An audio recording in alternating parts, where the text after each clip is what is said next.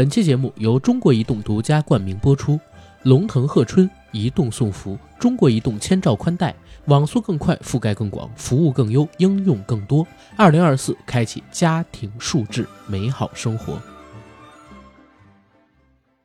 哈喽大家好，欢迎收听我们这期的硬核说，我是主播阿甘，我是 AD， 非常高兴又可以在空中和大家见面。相信通过我们这期节目的开场音乐啊，大家已经能够听出来我跟 AD 这次节目要聊一什么话题了。我们要聊一聊有关于过年的话题，对吧？然后作为影视播客的我们呢，和大家聊一聊记忆当中的贺岁片儿。对，因为过年在中国人的生活里面是非常重要的一件事儿，而对于影视人而言，每一年过年的前后这段日子会有不断的好片上映，所以每一年的贺岁档也是兵家必争之地。其实贺岁档这个词儿，现在这两年呢，不太有人提起，更多的人会把春节档当成一个特别特别重要的词，不管在分析电影市场的时候啊，还是跟大家就是聊片子的时候提起来。可是春节档按照我们的理解，它其实是包在贺岁档里边的，只不过好像最近几年的贺岁档吧，不像过去一样票房产出那么突出了。对，其实呢，最开始贺岁档才是一个正经的讲法。对，那贺岁片或者说贺岁档是指从岁末到农历新年这一段时间。但是呢，因为近年来中国电影市场越来越蓬勃发展，其实在这一个贺岁档大档期里头，分化出了两个小的比较火热的档期。说小是时间意义上的小，一个是元旦档，一个是春节档。其实应该还把圣诞档也算进去，圣诞档当然就更小了。对，但是呢，因为现在这些年春节档的票房展出实在是太突出了，所以好多以前我们印象当中应该适合放在岁末年关就一起上的电影，都会堵到春节档去上，以至于现在贺岁档好像很少被人提起了。还有一个重要的原因，我觉得是现在的元旦档和春节档之间会有一个非常冷的档期。对，之前有一些比较强的贺岁片，比如说它在头一年的年尾上映，它可以一直吃到春节档。但现在的话，可能就是元旦过以后，最多2到3个星期，它的余威就已经不存在了。我来给你一个官方称谓，这个档期叫做春运档。每年的春运档就是票房最惨淡的时候，大概就是从大年22开始，然后一直到大年30当天，基本上票房的产出会越来越低，越来越低，越来越低。这段时间里边呢，很多朋友可能都在路上，或者说在公司里加紧完成全年的总结，这段日子没什么人有时间去看电影，所以实际上也造成了它的票房比较惨淡吧。对，久而久之也不会有新片会在这个档期上映。对，就造成了从元旦档之后，然后再到春节档之前有一个小空档，好像把这个贺岁档有点中断的意思。但实际上贺岁档是包了春节档、元旦档，然后甚至还有圣诞档的。因为我记得在让子弹飞那一年，我看 CCTV6， 当时大家就提出来一个说法，说贺岁档应该从圣诞开始算，就临近岁末年关，然后一直到大年初八。那一年的贺岁档还有3部大片呢，就是葛优大战葛优、大战葛优、赵氏孤儿、让子弹飞，还有《非诚勿扰2》。这3个片都取得了很好的成绩。不过我在那个时候就比较好奇，你说为什么赵氏孤儿会去贺岁档？就是我们印象当中贺岁档不都应该是像什么让子弹飞啊、非诚勿扰这样喜庆幽默的片吗？大片时代来临吧，赵氏孤儿在那个时候也算是一个大片，那只有挤到大档期才能收回成本。反正当时赵氏孤儿是只拿了1个多亿，但是非诚勿扰2拿了4个多亿，让子弹飞拿了6个亿。从这儿也能看出来，大家到贺岁档去看电影的时候，更希望能看那种有合家欢属性的，或者说能看喜剧幽默，然后能让自己这一年啊踏踏实实笑出来的电影。所以通过我们刚才这个说法，大家其实也能了解到贺岁档电影的一个调性，它往往都是要有合家欢属性，要有喜剧幽默，甚至还有一些电影会直接在电影里给大家拜年，对不对？要有这些元素，而观众呢也养成了就是贺岁期间、春节期间到电影院里边去看个喜剧的习惯，或者说更倾向于看喜剧的习惯吧。然后我觉得咱们这节目可以分成几个阶段来讲。第一个阶段，咱们先跟大家聊一聊什么是贺岁档，什么是贺岁片。刚才贺岁档其实已经说完了，咱们给大家聊一下什么是贺岁片标准的概念。再之后呢，跟大家聊一聊咱俩童年印象当中的那些贺岁电影，再之后呢，展望一下未来贺岁档会有一个怎样的变化，它是不是会和春节档更加的分化呀？然后未来中国上映的贺岁电影会不会标签变得更明显什么的？咱们可以分成这么几个阶段来聊。先跟大家普及一下什么是贺岁片吧，好吧？我自己查了一下，其实贺岁这个称呼呢，来源非常的久。现在很多文章写就是贺岁档从香港开始，目前比较公认的华语区第一部贺岁电影是《摩登保镖》，1981年上映的1月30号，那会儿呢是临近年关，所以它被公认成第一部有贺岁元素的喜剧，成为了贺岁鼻祖。但实际上我自己比较系统性的查了一下资料之后发现，其实贺岁这个词来源应该要更早，它其实可以从戏曲梨园行里边找到雏形。因为现在比如说大家喜欢听相声，知道德云社有两个项目，一个叫封箱，一个叫开箱，对不对？封箱呢就是指当年的最后一场演出，然后开箱呢就是指新年开放之后的第一场演出，这从戏曲梨园行里边来的。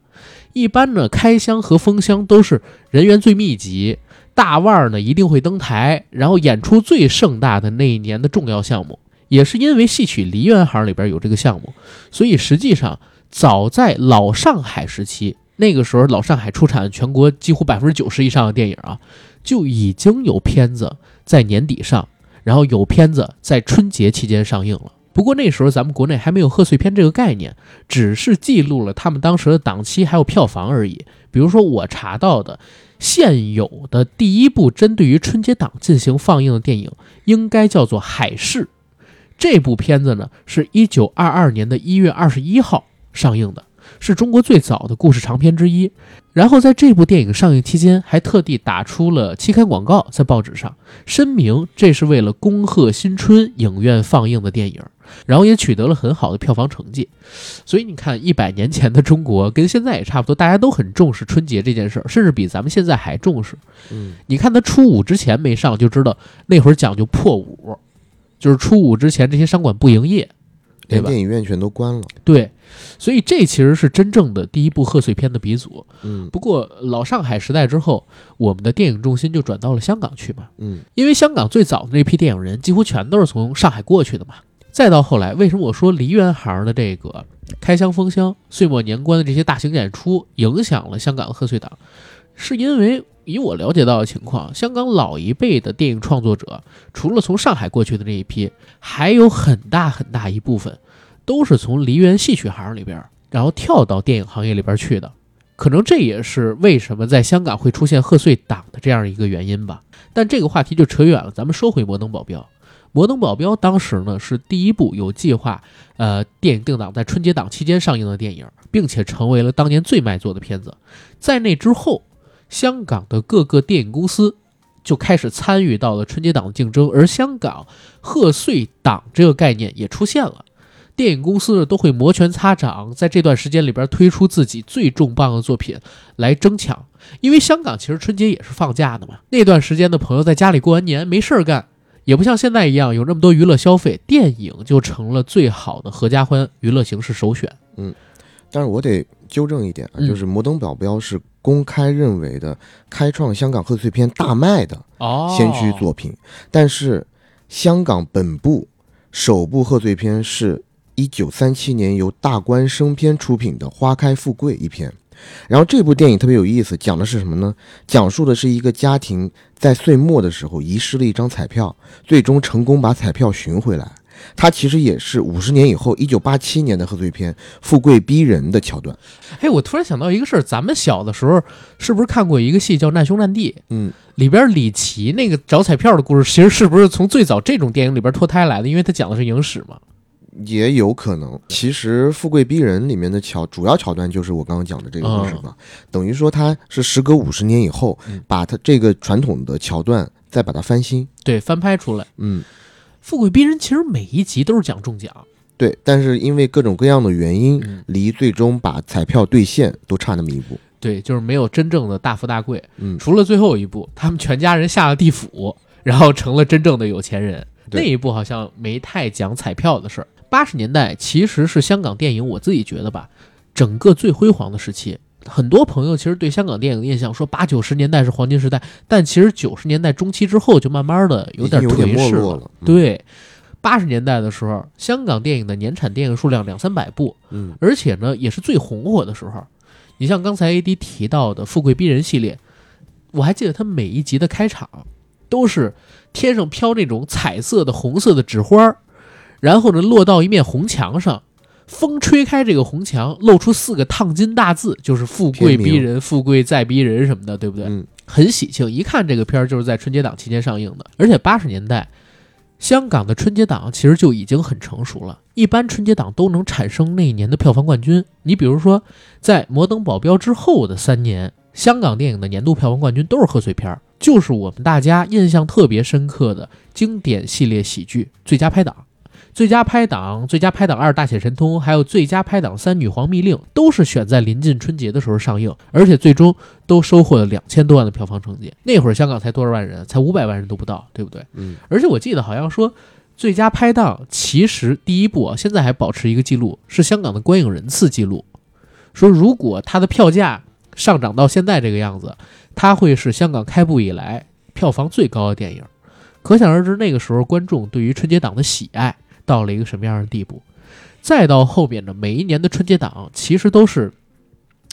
八仙过海，各逞其能。我们印象当中的八星报喜，对吧？家有喜事、花田喜事，其实都是选在春节期间上映的。嗯，而且呢，我自己最喜欢的一个电影人成龙，还经常出没于春节档。嗯，对吧？双周一成的时代，没错。我记得好像是说90年代。基本上香港所有的票房冠军都属于成龙、周润发还有周星驰他们3个人。嗯，然后他们3个人呢，基本上2个档期竞争最激烈，一个就是贺岁档，春节临近这段时间，还有一个呢就是暑期档。暑期档有一段时间往往都是周星驰，因为周星驰他的受众很多都是学生，所以暑期票房特别强。但是呢，周润发参与的那种群星贺岁喜剧，还有成龙在大年初一定档几部电影像红番区什么的，取得成绩也都特别好。直到好像说是98年风云雄霸天下，打破了双周一成的垄断，才宣告另外一个时代的来临。所以香港贺岁片是有很悠久的历史传统的，我们现在聊下去起码有40年。早年呢，咱大陆没有所谓的商业电影放映市场，电影市场其实就是统购统销嘛，对不对？但是从95年开始，也就是说好莱坞大片来了之后没多久，然后香港跟内地的合拍片模式确立了之后没多久，中国大陆就有第一部贺岁片出现了。这部贺岁片也是大哥的作品，龙哥的作品，嗯，红番区，双股龙的作品，红番区。为什么要说双股？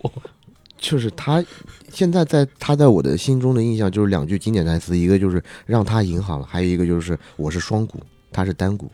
让他赢吧。啊、嗯，对。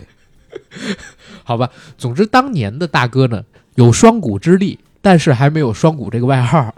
他带来了红番区。红番区其实是咱们中国大陆认可的第一部真正意义上的贺岁电影。红番区呢选在大年初一上映，这一点其实在当年啊是挺大胆的一件事，因为在咱们大陆人的印象里边，没有人觉得大年初一会有人去影院看电影。对，可是没想到红番区这部片子居然拿了9000多万的票房，甚至还有一些野榜说成龙大哥这部片子如果没有偷票房，然后如果没有盗版，可能都破亿了。那在90年代是一个巨大的成功，因为90年代电影院越来越少，不像70-80年代那么多。而到第2年，成龙大哥又选了一部电影在春节档上映，那部片子在大陆的译名叫做《白金龙警察故事4》，哎，简单任务。这部片子也是在大年初一上的，然后也取得了9000多万的票房成绩。当然也有人说如果没有盗版什么乱七八糟的东西就过亿了。而这2部电影上了之后，大家才发现哦，原来春节期间或者说就岁末年关临近春节这么一个档期里边，香港的贺岁档挪到大陆也管用。嗯，紧接着大陆的真正的贺岁片就开始出现了。小刚同学出现了。对，哎，说来也是感慨，时隔了1/4多个世纪之后，小刚同学再战春节档，豪取了现在是8000多万了，是吧？对，时代已经变了，影帝影后的加持都不顶用了，现在是。所以你说冯小刚老师他在看着自己现在的成绩，在回想当年自己开创大陆贺岁片的时候，会是一个怎样的心情？是我和笑笑的故事，你们看够了吗？你看够了吗？我说实话，我当时我说了，这个片子呢，如果你不带意识形态去看，其实还是有及格分的，对我而言。OK 啊、因为我还算是相对而言比较喜欢《非诚勿扰》第一部吧。哦，嗯，所以有点情怀在。《非诚勿扰》第二部我是实在看不下去，对，第二部是不太行。第一部其实我已经也有一点不太能看下去了。嗯、我在冯导后期的这个创作生涯当中，我当然更喜欢看他那什么《1942》、《集结号》啊，包括《芳华》这种电影。我觉得他是可以往这一路子再多去，他没有必要再回到原来一个那种所谓的喜剧片市场，因为他已经和现在年轻人喜欢那些东西有一点脱节了，已经落伍了，彻底落伍了。他就只知道笑笑，现在有啥好笑的？但咱就是说挣钱嘛，不磕碜。他是挣到了，但这些出品方我觉得得赔吧。哎，我自己在想，你看了，那不是觉得得赔，他是肯定得赔。你看了《非诚勿扰3》吧？我还没有啊，嗨。《非诚勿扰3》里边的广告植入比《前任4》还多，然后我一直在怀疑这个片子的真实制作成本到底多少，全是室内戏，然后在三亚旅游的时候拍的周期也特别的短，这么多植入，我觉得制作的钱肯定是已经回来了，但是后边跟头的那些，他们赔不赔，这就是另外一回事了。嗯，于冯小刚自己应该是挣着钱了，因为我之前看了几个那个预告片啊，我是实在有点看不下去，要不然就咱仨一起过吧。就这话出来的时候，就是我倒不是从意识形态这边去看的啊，我也没有，我只是觉得老，就太老了，让我觉得有点尴尬，因为葛大爷那个形象嘛，我已经没有办法接受他在荧幕上跟我谈恋爱了。葛大爷自己也说，就是自己不想再演谈恋爱的戏了，快70了。而且，在《非诚勿扰1、2》当中。一个是冯远征老师，一个是廖凡老师啊，出演的那么经典的建国形象，这次要让常远老师再来给我一记重击，一记重炮。常远当时出的时候我真笑了，你是嘲笑还是？我是真笑了一下。OK， 人建国，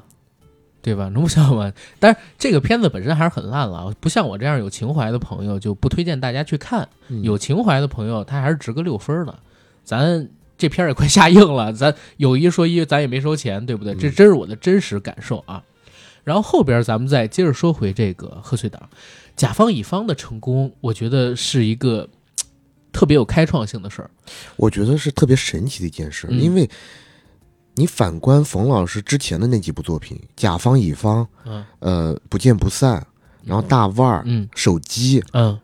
这是经得住时间的考验的，没错。怎么？进入这个所谓非诚勿扰时代以后，我说他的喜剧啊，就已经不太能经得住时间的考验了呢。老了吧，跟时代脱节了。电影院的平均观影年龄还是低20来岁。你让一个40岁、50岁、60岁的人一直做喜剧，我觉得挺……周星驰现在做喜剧都已经有点乏力了，对。但是咱们说回甲方乙方，我现在都犹记得甲方乙方里边有几个经典的场面。就1997年过去了，我很怀念他。对，前边是那天晚上我们都喝了很多酒，说了很多掏心窝子的话，什么肝胆相照永不分离，然后后边就是杨立新孤独的走在那个廊道里，外边飘着大雪，那个场景真的太美了。然后还有韩磊唱的那个什么过去的不必都记起，你知道，就他这种台词的美感其实是特别王朔化的。对啊，这是王朔老师他们写台词会这样写。这个电影本身就改编自王朔的你不是一俗人，对吧？他太有王朔的风格了。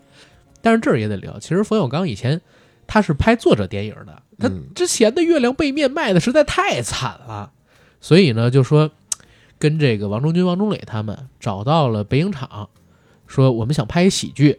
然后北影厂说我们没钱。那会儿北影厂真没钱，全国的电影其实在90年代盗版冲击下，还有市场改制的情况下，大家基本上没有人去电影院看片了。我就这么说，90年代末到2006、07年左右，我家黄山市，我敢说好像影院已经全部死光了。有一段时间，只有1、2家那种所谓的国企的礼堂，或者会堂，它可以临时的承担一些所谓放电影的功能，是就专门的那些影院已经全倒掉了。我在特别小的时候，房山只有1家放电影的地方，叫房山影剧院，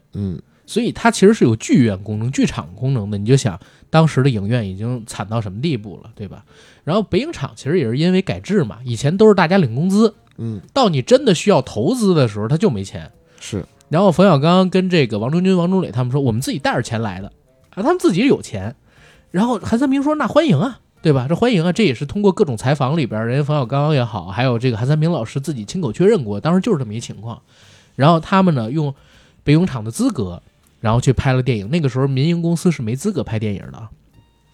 甲方乙方一推出，大获成功。再之后呢，就是连着几部的贺岁喜剧，就像你刚才提到的，他那些喜剧真的能留下来。对，不见不散，没完没了，大腕、手机、天下无贼。我其实记得我之前小时候，我先问一嘴啊，这几部片子里边你最喜欢的是哪部？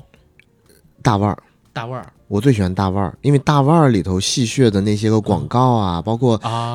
我觉得特别有意思，把一场葬礼无所不在的去做一些植入，这个他是不是在反讽？现在的自己真的确实是这样。然后天下无贼我也挺喜欢，小时候我看手机不太能理解，因为里面有一些那种婚外恋啊什么这种东西，而且手机之后的争议也比较大。但是像不见不散、没完没了，这我经常都会拿出来翻看，就以前小时候。而且不见不散里头不是也让孙楠出来了吗？是，我当时看不懂，但现在我回看，我其实觉得手机可能是冯小刚拍最好的电影，最深刻的。冯小刚把婚外恋这个事儿搞得太明白了，对不对？还有那一声叹息，我一直觉得一声叹息是不是冯小刚自传电影，讲一个也是创作电影的人写剧本，然后遇到一个红颜知己怎么怎么样，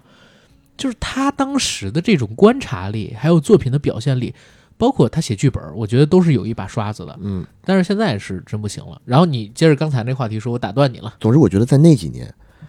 内地的贺岁档和冯小刚是划等号的，而他也是贺岁档皇帝，别人都别来沾边。对，你看那一笑大方里边，当年不还调侃冯小刚吗？我没有对手，怎么拍都有票房，是对不对？那长头的导演也不知道是不是调侃冯小刚老师啊。然后再到后面，就是冯小刚激活了国内的贺岁档，他连着拍了一两部片子都大卖之后，国产电影就开始蜂拥到贺岁档里边去了。其实张艺谋老师，我查了一下，你知道他最早进入到贺岁档是啥时候吗？2006年的《满城》不是，幸福时光啊，幸福时光也是贺岁档里的。幸福时光就是2000年贺岁档领头的，他当时差不多有4-5部电影吧，跟他一起征战贺岁档。幸福时光居然是那一年的贺岁档。哎，说到这儿，正好再提一回，冯小刚那个没完没了，其实是个很有趣的故事。就是冯小刚当时连着拍了几部贺岁喜剧之后，其实他不想拍贺岁喜剧了，他想拍更深刻一点的电影。他其实想拍一声叹息。但是呢，韩三平老师就跟他说，还是再拍一部吧，再拍一部，你凑成3部，这样成一3部曲，对不对？而且呢，对我们这个公司也好，那会儿北影厂的业绩很多都是冯小刚拉起来的，所以冯小刚就把这股怨气拍成了一部叫做《没完没了》电影，其实就是指为什么非得让我一直去拍贺岁片这件事儿。然后再到后来才有一声叹息，也是一声叹息，其实也挺深刻，也是讲婚外恋嘛。是张国立还有刘备他们俩演的那个电影，9月20号上的。哦，9月20号，所以你看也没有争贺岁档，因为它不是喜剧。反正那部电影我正经觉得也是拍挺好的，那个编剧也是王朔。他们俩到底有多少这种故事？王朔跟冯小刚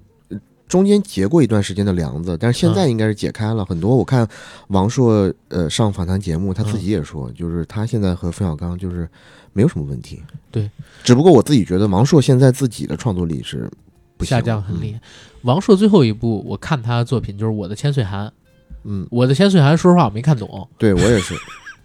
他一个是《我的千岁寒》，还有一个是《致女儿书》吧？《致女儿书》我没看。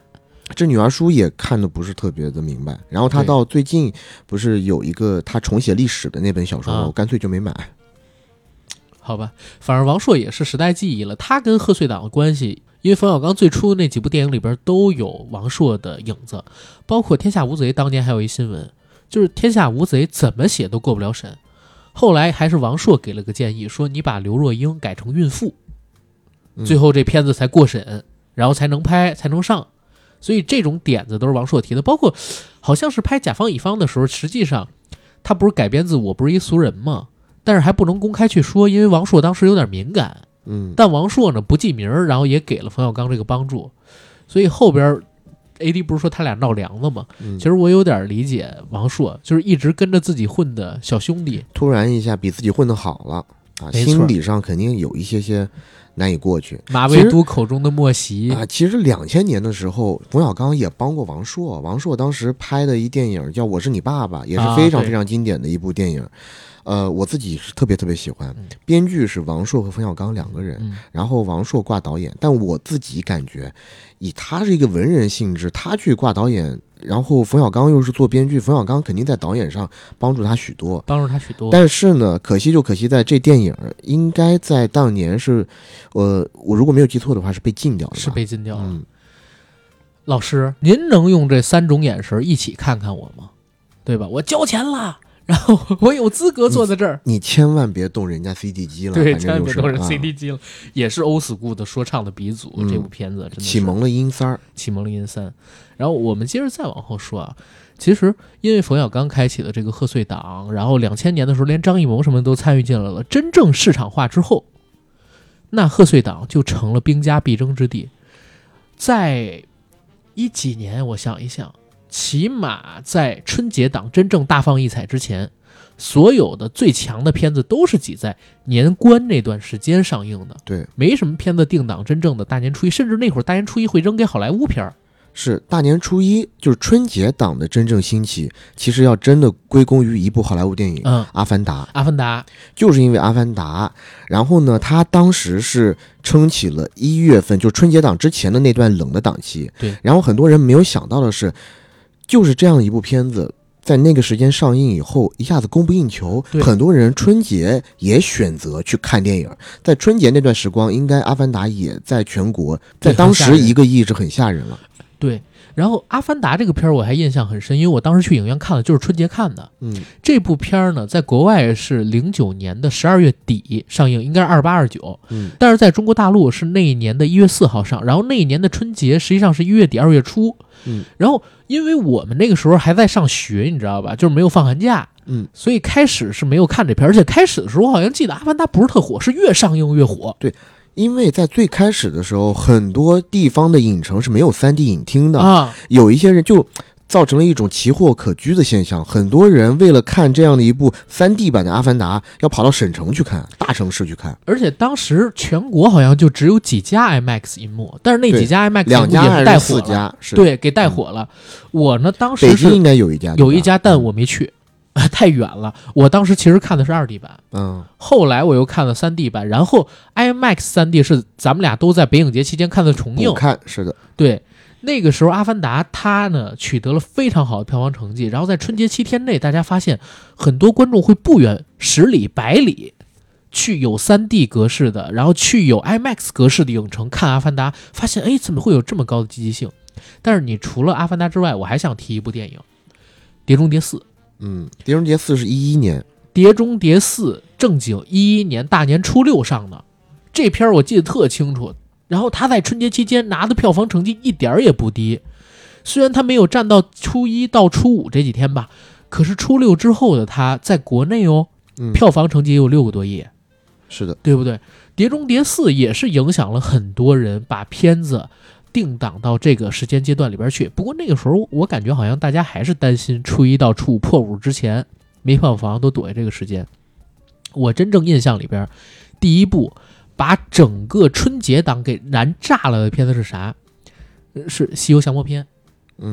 因为在《西游降魔篇》之前那年的贺岁档有2个特别重要的片儿，一个呢是12生肖，还有另外一部就是泰囧了。泰囧是，对，泰囧开始是定档12月21日，后来呢，因为冯小刚去求这个成龙给1942挪点档期，成龙就从12、12、12挪成了12、12、20，然后泰囧就往前调了，大概是9天，调成了12月12号，对，12号。然后泰囧跟12生肖特别的火嘛，泰囧拿了12个亿多，然后12生肖拿了8点多个亿。他们俩加起来20亿了。泰囧当时是第一部过10亿的中国片子，对，大陆片。然后你想想这2部片子就带火了，我们本来想着贺岁档到这儿就已经结束了，对不对？贺岁档结束了，没想到大年初一，我还记得那会儿我在学校里边正在浏览网页，然后在优酷上看到一个预告，什么预告？五指山压下来，从天而降的那个掌法啊，嗯，然后压完了之后呢，是一只猴子在仰头对抗着这个手掌，这猴子后边立着四杆旗，旗子上边写着齐天大圣，然后后边写着周星驰导演作品，王者一出全无敌，大年初一西游降魔。哎呦，可是声势造大，而且那部片子当时我印象极深，它不跟现在第20条一样啊，群星版预告片出了那么多明星首脸，它没有一个人物镜头，就是一个佛掌压下来，就是周星驰这三个字已经告诉你，你应该过来看了，你应该来看、啊、然后他在大年初一上拿了12个亿的票房，而且在初一到初七这几天就是大破票房记录，单日票房记录，各种记录，对，在7天之内就夺下了5.3个亿的票房，一举打破了20多项国内华语片的票房记录，是，其中在大年初五，在那一年呢也是2月14号情人节、嗯、双向的加持导致那一天的票房顶到了1.22亿，成为当时影史首部单日票房过亿的华语电影。对，所以西游降魔的成功影响到了后来几乎电影局对于所有好莱坞电影的操作，你们不允许再来春节档了、嗯、然后也影响到了很多电影公司，他们会选择春节档来争抢，其实慢慢的也淡化了贺岁档这个概念。嗯，其实在这个西游降魔之前吧，咱们还是得绕回那会儿的贺岁档啊，大家还是争岁末年关，对，那段时间12月底的那段时间的档期是最主要的，而且那个时候其实国庆档也挺强，就是国庆档跟春节档之间差别没有这么大。对，你想建国大业，当然这有特殊属性了啊，那片在国庆档也拿4个多亿，可你提到那个满城尽带黄金甲，它也是当时破了华语片的一个票房记录，它应该也是在贺岁期间上映的。对，应该是2006年的12月14号。对，就想吃圣诞、元旦，甚至还有春节所有这个档期的票房，嗯，也是当时拿了很高的成绩了。那片子确实印象深刻，印象深刻，青春萌动是吧？青春萌动，然后当时我不是说小的时候家里边有点播台嘛，嗯，点播台经常会有人就点穿衣服那段前5分钟啊，然后宫女们起床，然后怎么样？但现在回头看，就是张艺谋老师做的这个《满城尽带黄金甲》，这有点恶俗。其实他跟张伟平合作之后，我就感觉有一些审美不应该是张艺谋自己的，可能是张伟平他的旨意呢。对，所以有没有可能这也是为他们两个之后产生矛盾埋下了一些伏笔？肯定有。你看这张艺谋跟张伟平彻底闹翻，一个是因为三枪里边张伟平非要加2人转跟小沈阳，对，然后再有一个就是张伟平非要给这个倪妮和贝尔加一场床戏，张艺谋是坚决不同意的。所以张伟平这个人，其实我也看了很多与他相关的这些报道啊，包括他自己做的采访什么的，他就是一大俗人。然后呢，但是你不得不说，就是他的市场触觉很敏锐。你刚刚所说的小沈阳，嗯，其实在当年是最红火的。对，闫妮在当年应该也是也很火，因为就是《武林外传》火了以后嘛，不多久他接拍了这个电影。还有孙红雷啊，潜伏也是那年大火。对啊，所以就是几个大的明星凑到了一起，然后张伟平从市场的角度去考量，他把电影艺术这个电影的这个完整性摆在了第2位，而且票房确实也成功，嗯，票房也拿2个多亿。你想三枪虽然被人骂，对呀、啊，但张艺谋金陵十三钗再遇上这事儿，就彻底跟张伟平决裂了，然后就转头乐视张昭老师的怀抱了，对不对？然后咱们再接着这一点往后说。00年代其实大家选择的还都是12月这种时间，《满城尽带黄金甲》多大投资啊，也是这个时候上映。而西游降魔篇之后，其实就带火了整个的春节档，春节档会上全年最好的片子吧，或者说最喜庆的、最有过节气氛的，然后也是投资最大的片子，对不对？历年的兵家必争之地就逐渐的集中到了春节档，以至于现在我们看到的年度票房冠军10部里边起码3部都是春节档出来的，什么《满江红》啊、《流浪地球》呀、《水门桥》啊，然后等等等等的这些片子都是春节档电影，嗯，对吧？所以慢慢的贺岁档这个概念就不太有人提了，对，对不对？甚至连贺岁档期好像也变得有点冷了，前半程起码。对，反正在大陆地区，尤其是这几年，大家已经不提贺岁档这个概念了，因为如果说贺岁档的话，是从12月到2月份，长达3个月，有一点可以和暑期档媲美的意思，但是呢，以它整体的这个效果来说，其实和暑期档也有一些距离。在另外一个层面就是我们刚刚讲的，它有一些两极分化，就是元旦档和春节档。所以在大陆地区，我们现在基本上都只讲，哎，元旦档现在有哪几部电影要上映，是。然后春节档那就是完全另外一个行为了。是，而且我最近这些年有一个感觉，就是可能因为春节档实在是票房太火爆，什么片子都往春节档里边放，对不对？甚至有一些大哭片也会放到春节档里边去。嗯，你就像我一直耿耿于怀，就是《红海行动》，当然它口碑很好，嗯，可是《红海行动》它是一部非常血腥的片子，它在香港上可是分为三级片的，嗯，里边断肢啊、残肢啊之类的都各种有，有那么多血，是是。但是这个片子放到春节档去，我就觉得挺奇怪的，嗯。然后包括星爷的那个《西游降魔篇》，其实你现在回过头去看，它开头就是各种大家接力救女孩，可是那女孩还是被沙僧给吃了，嗯，对不对？还有《西游伏妖篇》，上边还有人说吓坏小孩。当然了，这些还都是喜剧，这是因为大陆没有分级制，你不能说是人周星驰的问题。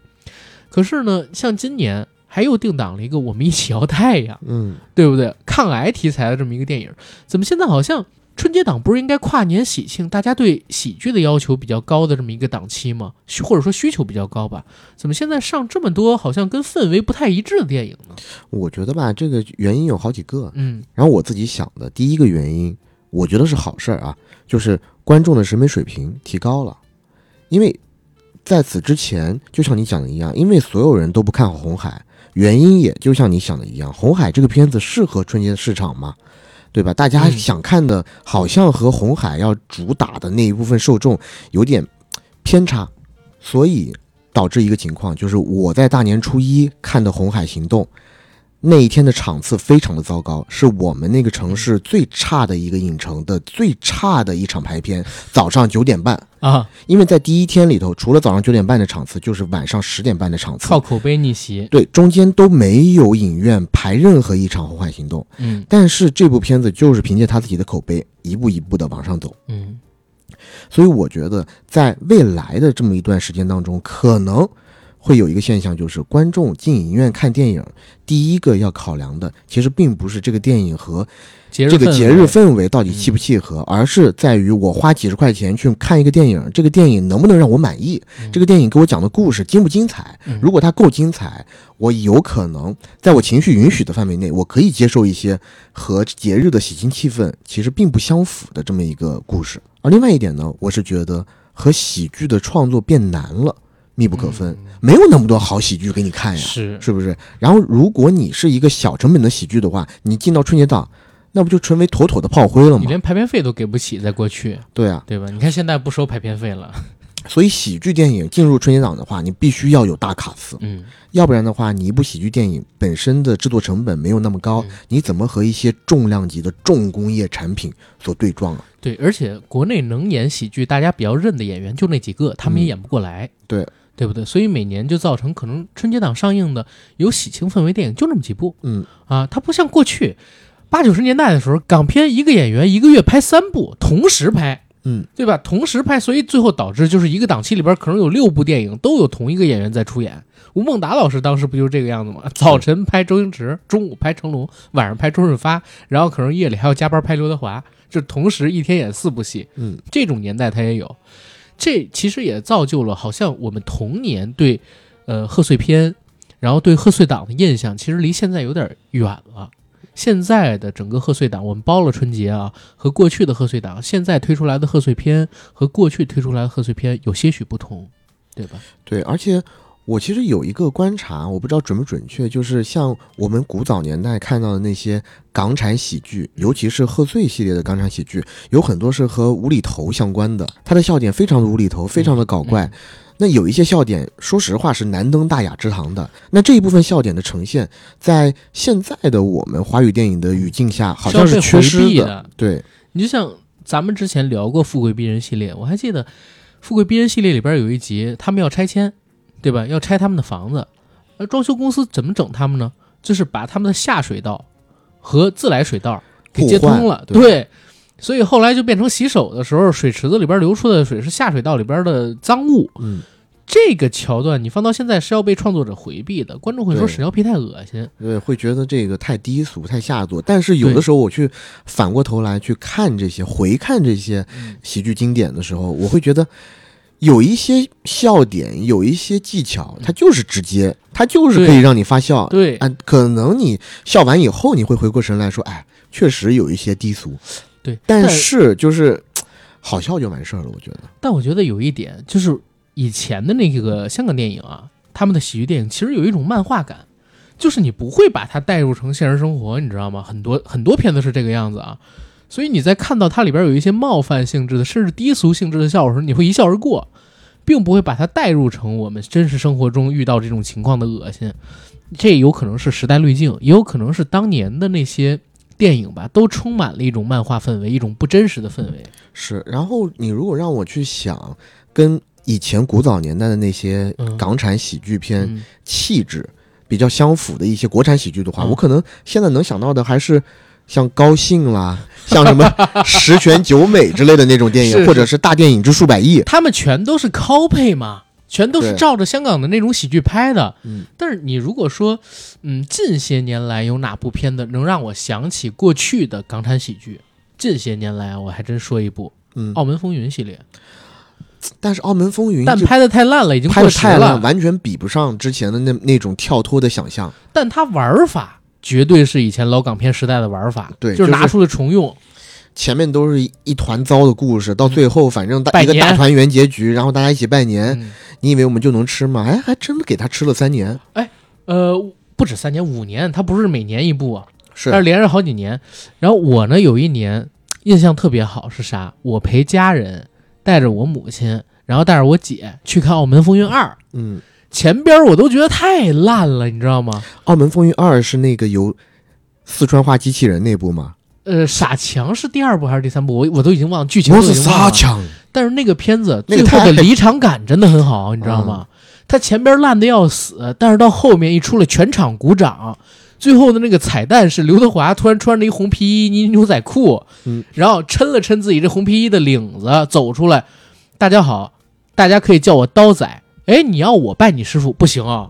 我师傅不同意。我师傅是谁？他来了。然后发哥从后边就走出来了，披着一个那个大衣，你知道吧？就搞了个小彩蛋，对，梳了个油头，然后嘴里边嚼着那个巧克力。接着是啥呢？是周润发坐在一个椅子上，刘德华站在他旁边，然后手里突然掏出一把枪，也不知道为什么掏出一把枪，然后就复刻他俩在赌神那个海报上的造型。当场全体鼓掌，你知道吗？欢呼声，前半场真的各种骂声在我们那个场子里边，包括我自己也看的是昏昏欲睡。但就这一个彩蛋，从这儿出来之后，我倒是觉得，哎呦，我还挺想再看一遍这彩蛋，我就想为这碟醋再包一盘饺子，你知道吗？再花个几十块钱看这个片子。但是那几年我记得就是港产春节档的电影烂中比烂的日子，烂中比烂。除了《澳门风云》系列，还有《齐天大圣》《西游记》系列吧。西游记大闹天宫，大年初一，然后还有这个三打白骨精，然后最后是女儿国。大闹天宫离谱到什么程度？就是我在电影院里看这个电影的时候，我怎么发现，哎，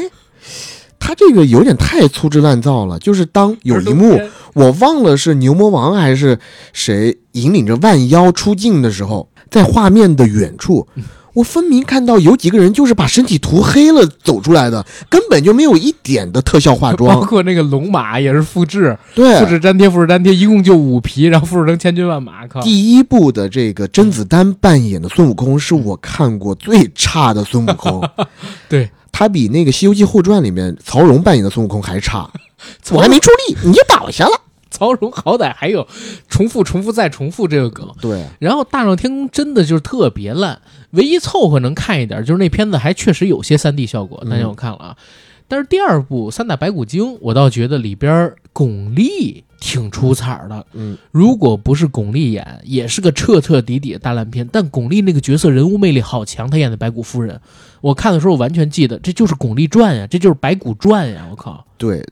但是她的那身造型让我想起了安吉丽娜·朱莉演的一部迪士尼的电影。我当时看的时候，我自己感觉，对，是不是有一点从里头 copy 过来的感觉？对，但是你知道郑宝瑞老师他、这个，然后他女儿国他又烂回去了吗？是，但你知道郑宝瑞老师这三部《西游记》噱头都特别好，都是大年初一上啊。第一部是首部国产 3D 大片，第一部打出国产 3D 的是《魔侠传之堂吉可德》，然后那部片子我没有在影院看，阿甘导演做的吗？你的亲兄弟，但是他了后边现在人家已经给大哥做监制了 ，P 计划就是他监制。我知道这个项目，好吧？他也是高兴的，我也不是熊猫，他是高兴的导演，我觉得这个我还是给予肯定的，高兴还挺好看。大电影之数百亿不也是他吗？对，嗯。但咱们能不能不聊阿甘的事儿？咱们聊聊现在。我喜欢阿甘，所以我跟你聊阿甘啊。为什么你我是捡破烂的？好吧，后面就是《大闹天宫》是第一部打出了 3D 国产奇幻大片这个口号的。我跟你讲，你那会儿可能不在北京，我在北京了。然后我们出去玩，在春节期间，一号线被《大闹天宫》给包下来了。一号线有一辆车，14年，对，我在北京吗？我在赏啊啊，赏啊啊哦，繁花看多了，对。OK， 那个时候北京一号线被他包下一辆车。那辆车通体都涂上了，或者说贴上了那个《西游记》大闹天宫的彩纸，然后在一号线它车体里边那分众传媒广告上，海报吗？车通体 ，OK， 车通体应该是量身定制的那样，就有一辆一号线，你一看上边全都是大闹天宫，包括孙悟空举一金箍棒，然后在车里边放的那个分众传媒的广告是什么？就是孙悟空的金箍棒突然变大、变长、变粗，然后嘣顶出来。其实那应该配合 3D 眼镜去看，但当时噱头确实做足了。那是第一部的噱头，第二部的噱头就是巩俐嘛、白骨夫人嘛，然后包括到结尾的时候还搞了一个巨人之战，洪金宝那场动作指导戏还挺好的。然后到第三部，他打出的口号你知道是什么吗？全世界创下吉尼斯世界纪录的由最多女性角色出演的电影。他女儿国给过这种 slogan 吗？给过这种，他申请过吉尼斯世界纪录，是全球最多女性出演，还是全球最多什么模特出演？我忘记了。然后其实从第二部、第三部你就能明显看出了，《西游记之女儿国》还有三打白骨精，就是软色情，贩卖软色情。白骨夫人手底的那几个女妖，她基本上都是类似于赤裸上半身的，然后下半身穿的也非常清凉。而到了女儿国里边，就是预告中一直在宣传。女儿国里边的美女，她们在温泉，她们在这个浴池里边的一些场景， 对，但是可是观众就不吃了嘛。但是咱们刚才说陆港合拍片烂，我觉得也不对，你要想想，跟《西游记》《大闹天宫》同年大年初一上，然后拿下第二名冠军的是谁啊？《爸爸去哪儿》大电影，说啥呢？哎，那部电影看的真是痛不欲生啊！后边还有那个《极限挑战》大电影，对吧？爸爸去哪儿大电影第二年还去春节档就没骗多少票房了，咱们综艺电影都整出来了，还有那个什么快乐到家，对吧？爱情公寓、快乐家族之快乐到家，这咱们说啥呢？可怕，太可怕了。那几年是非常可怕的，像这种电影出场以后，所以当时其实，在业内有一种论调甚嚣尘上，就是中国电影死了，对，完了。当我们看到《极限挑战》大电影出现在荧幕上的时候，我们就知道。啊，中国电影离死不远了。对呀，还好及时拨乱反正。这种电影最近一段时间反正是没有。其实《极限挑战》电影因为票房不好，就大家觉得还 OK。《爸爸去哪儿》当时拿了7个多亿，你想想那多吓人！哎，但这些我们都不能把它称作是电影了啊，不能把它称作电影了。还是绕回到最开始我那说法，《澳门风云》是真的把以前老港片那套无厘头的，搭群星的。根本不重视情节，但是结尾呢给你拜年的这种模式拿到咱们内地来。但是第一，我觉得语境不符，对吧？就是中国大陆跟中国香港，就是大家对于喜剧的吃法还不太一样。香港人可能还相对而言比较能接受这种东西吧，我是完全不行，只有最后那一个彩蛋能戳中我，想去再看一看。然后除了《澳门风云》系列，我还真想不起来现在有哪些香港电影人想把以前老港片、贺岁片那种模式挪到大陆来了。功夫瑜伽也是最后结尾给你搞个彩蛋什么这那的，因为他不搞那个彩蛋，你就会觉得这个电影已经没法救了。但我看哭了呀，我都不笑，我操，我看哭了。我心中的英雄扮小丑在那儿跟那个一堆印度人跳神话，而且还改成了广场舞的调子，对不对？多破灭！从这儿也能看出，成龙、王晶彻底过时。我们成龙就不多说了，双股龙我们已经说过太多了。是王晶，其实王晶呢，在业内应该也算是很有影响力的一个导演， 对吧？即使他现在已经好多年没有出产过特别好的作品了，但是以他作品的厚度，还有以他以前也是投资过文艺电影的人，是你们喜欢看的一些许鞍华的电影，对吧？天水围的《日与夜》《夜与雾》都是他投的，这都是不赚钱的电影。他喜欢文艺片，然后他自己之前也拍过好看的电影，他跟王家卫的关系也很好。那这么样一个重量级的人物，在尤其是最近几年，我数次在爱奇艺的几次活动上看到了王晶老师，然后王晶老师因为他身材很宽大嘛，所以很容易辨认，但是你会看到在场间休息的时候他很落寞，没有人找他去攀谈。如果你去参加过这种活动，你就知道有一些影视公司在场间休息的时候，那尤其是一些小公司或者是一些带着项目的公司，他会非常积极的满场飞奔去找一些比如说比较有重量级的嘉宾啊什么的，跟人攀谈啊，加微信啊，聊项目啊什么的。但王晶站在那儿，首先是没有人上去跟他攀谈，在第二个呢也没有多少人去找他合影。就我想到15还是16年，在某一次就是全国院线推荐会上，好像那一次王晶也去了，那一次的阵仗完全不一样，他还是一个相当有话语权的导演，应该就是在《澳门风云一》上了吧，澳门风云包括到后面的追龙上前后，他还是很有影响力的。但是这几年我感觉就影响力就极度下滑。是的，你像《澳门风云》他拿了5亿，《澳门风云2》是10个亿，《澳门风云3》也破10亿了，就是他那个时候确实还是能赚钱。他现在你让他真的再去做一个大一点的片子，包括追龙也很厉害啊，对，可是追龙2什么的就彻底废了嘛。王晶导演现在真的还挺落寞的。然后我现在了解到他有一点挺猛，就是他现在虽然落寞了啊，但他的名字可能在网大市场还有人吃。然后他就疯狂的把自己的名字挂出去，比如有一个人叫徐冬冬也签了王晶啊，连拍了好多部这个特别烂的电影，但因为挂王晶的名还能赚，就是每一部赚的很少但能赚。所以王晶他就是个商人，但是电影人嘛，你到了晚年，如果你还是商人思维，但你创作力又下了，你出产不了好作品，你再不爱惜自己羽毛，就是他现在这状态了。不单是王晶导演跟成龙大哥他们这批将近70岁的，咱们聊一聊50岁的呀，50岁的也有好几个人。我觉得我在当年看了一个巨烂的贺岁片，也是港产的古天乐，然后神奇侠侣里边名字首先是挂神雕侠侣了，但是呢和这个古天乐联袂出演做女主角的是吴君如。然后那个片子巨离谱，首先它是一个中国古代的背景，但是吴君如和古天乐他们两个人的造型极其可怕，戴着蝙蝠侠一样的那个半脸的遮面罩，然后身上呢披斗篷，其实就是 copy 超级英雄那种造型，但是你战服又做的没那么精致，很像是破落户裹着一蛇皮袋子就出了眼了。然后那个片子里边呢，人物的名字还巨屌，人物的名字叫做炯炯侠和香香侠。香香侠就是吴君如，炯炯侠呢就是那个古天乐，然后他们俩人还有超能力，你知道吗？炯炯侠特别惧内，然后吴君如那时候好像是想跟他要个孩子还是怎么样，总之那片子太烂了，剧情我已经记不清了啊。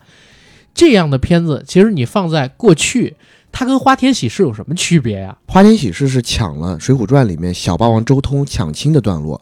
小霸王周通去抢亲，但是没想到这新娘是鲁智深扮的，结果一顿摸到鲁智深身上，然后被鲁智深按在地上打。对，你印的还挺清楚，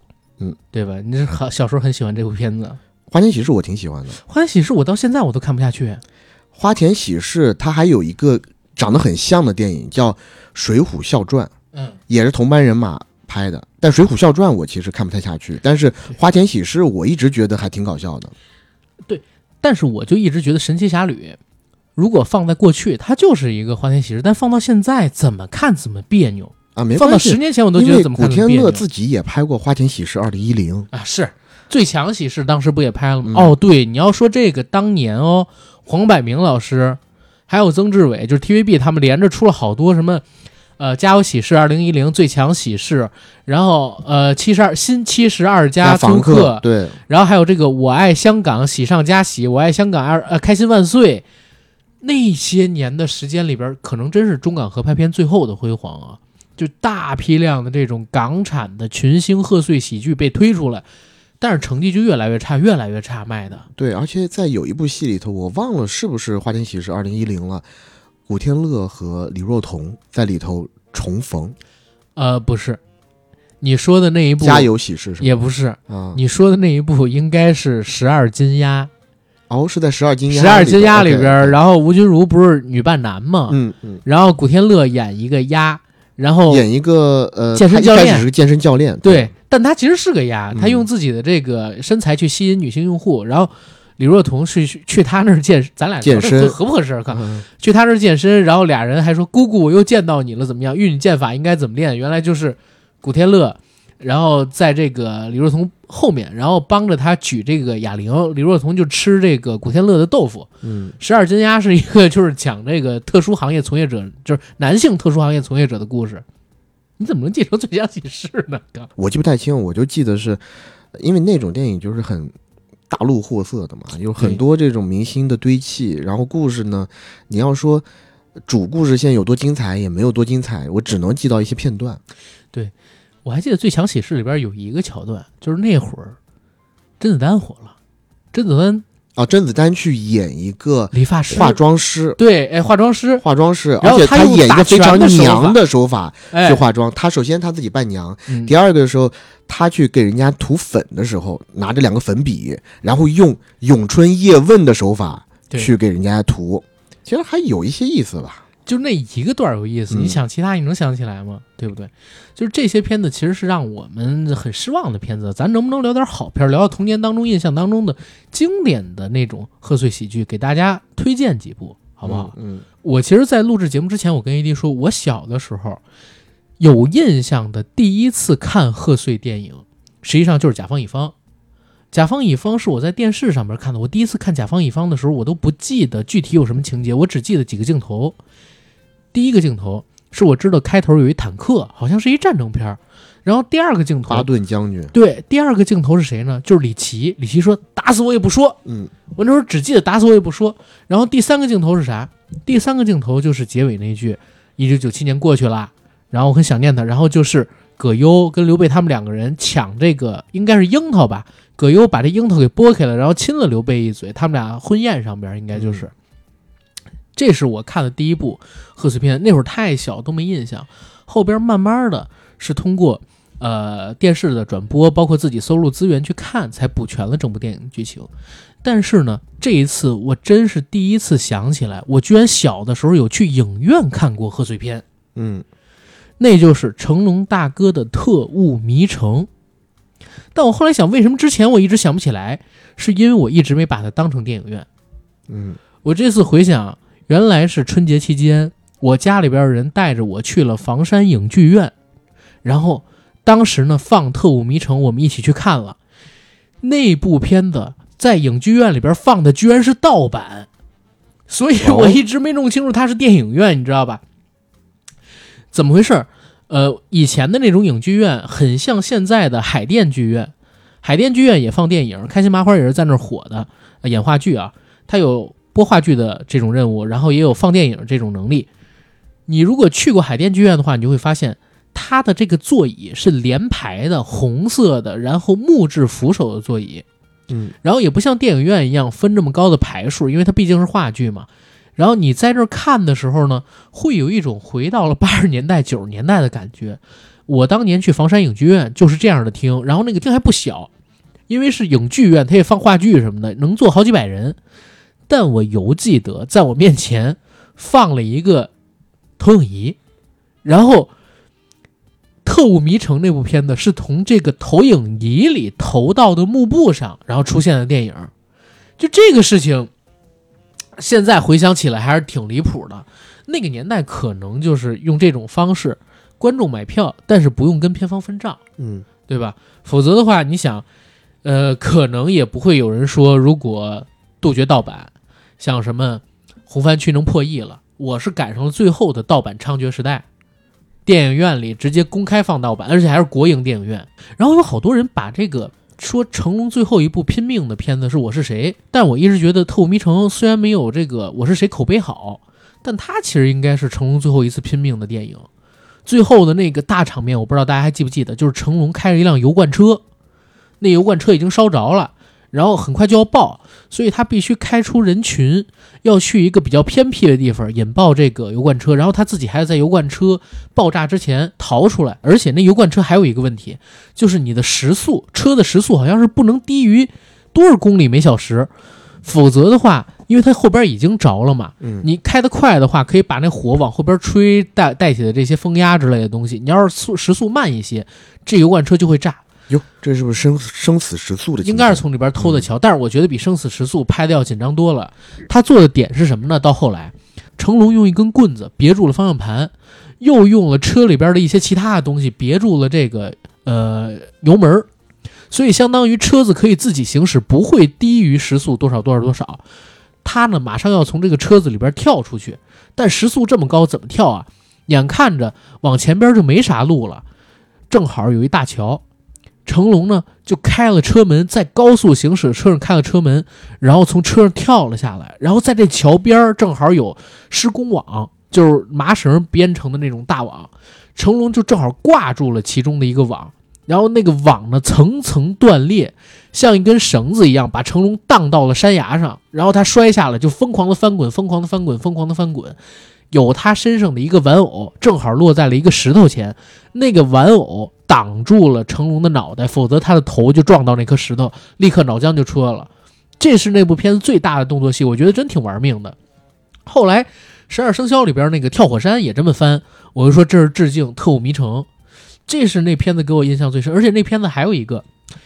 在土耳其浴室，成龙光着身子，你还记得吗？我不记得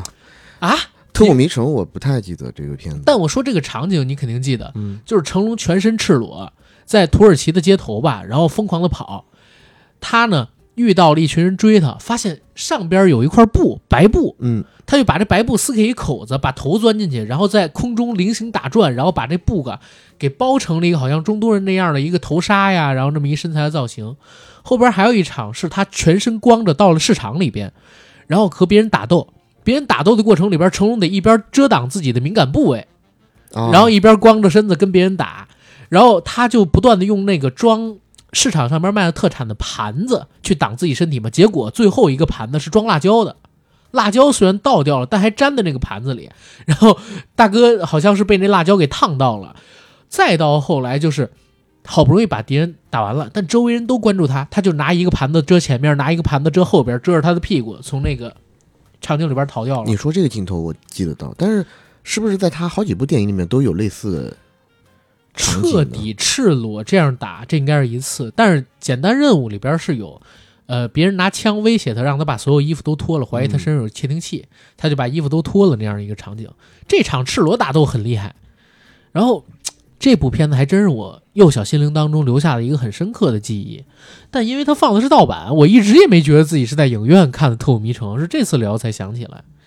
然后后面好像我跟童年那些经典的贺岁片在影院的关联就没有了，我只在影院里看过一次。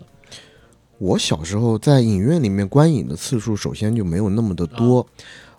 以前家里头也没有那种说所谓隔三差五的让给你一点零花钱你自己去电影院看电影的习惯。